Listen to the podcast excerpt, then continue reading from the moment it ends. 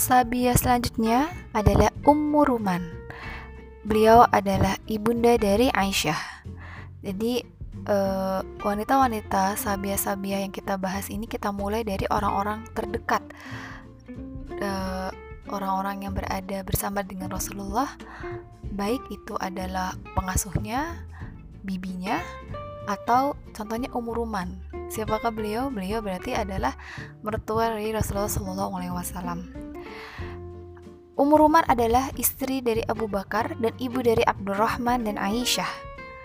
Ummu Ruman bersama dengan Abu Bakar suaminya termasuk dari golongan orang yang terdahulu masuk Islam. Sampai Aisyah berkata bahwa saya belum mencapai usia dewasa ketika kedua orang tuaku memeluk Islam.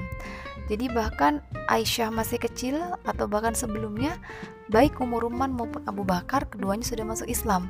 Maka tidak heran Aisyah tumbuh menjadi uh, muslimah yang sangat kuat, yang sangat cerdas, yang sangat kuat ini ya, tangguh kokoh akidahnya karena belajar dari kedua orang tuanya yang sudah memeluk Islam sejak dini. Ketika seruan itu datang kepada mereka, maka mereka menyambut seruan masuk Islam itu dengan semangat yang berkobar-kobar. Umur Ruman merupakan mertua Rasulullah Shallallahu Alaihi Wasallam yang bijaksana. Jadi ketika menikah dengan Aisyah radhiyallahu anhu uh, radhiyallahu anha saat itu akadnya dilakukan saat Aisyah masih berusia 6 tahun. Jadi tidak langsung berkumpul dalam satu rumah, baru berkumpul itu tiga tahun setelahnya, yakni pada saat uh, ibunda Aisyah berusia 9 tahun dan itu terjadi ketika sudah hijrah dari Mekah ke Madinah. Saat setelah selesai akad, Aisyah dikembalikan lagi kepada orang tuanya dan Rasulullah berpesan kepada Ummu Ruman, kepada ibu mertuanya untuk menjaga Aisyah dengan sebaik-baiknya penjagaan. Dan ketika terjadi peristiwa yang disebut dengan hadisul ifki atau berita bohong, di mana saat itu ibunda kita, Bunda Aisyah radhiyallahu anha dituduh selingkuh bermain belakang dengan salah seorang sahabat Rasulullah bernama Sofwan bin Mu'atol karena kejadiannya saat itu Aisyah tertinggal rombongan ketika pulang dari perang dengan Bani Mustolik karena Aisyah bunda kita mencari perhiasan yang terjatuh eh yang terjatuh. Dan ketika kembali kepada rombongan ternyata rombongannya sudah balik ke uh, Madinah tanpa melihat tanpa uh, mengecek gitu apakah Bunda Aisyah sudah berada dalam rombongan atau belum.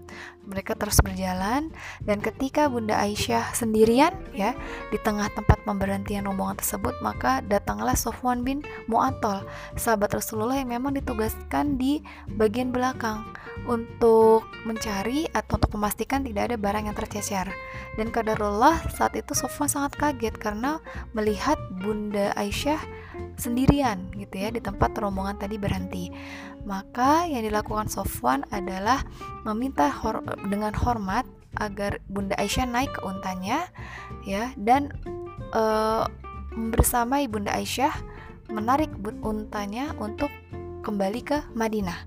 Dan ketika mereka berdua memasuki kota Madinah, muncullah berita bohong yang dihembuskan oleh orang-orang munafik yang mengatakan bahwa Aisyah dan Bunda Aisyah dan juga Sofwan telah melakukan perselingkuhan di belakang Rasulullah Shallallahu Alaihi Wasallam.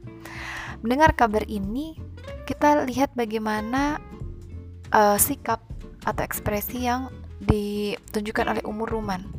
Maka ketika Aisyah tahu bahwa dirinya itu dituduh untuk berselingkuh, umur Ruman berkata bahwa dia tidak bisa melakukan apa pun.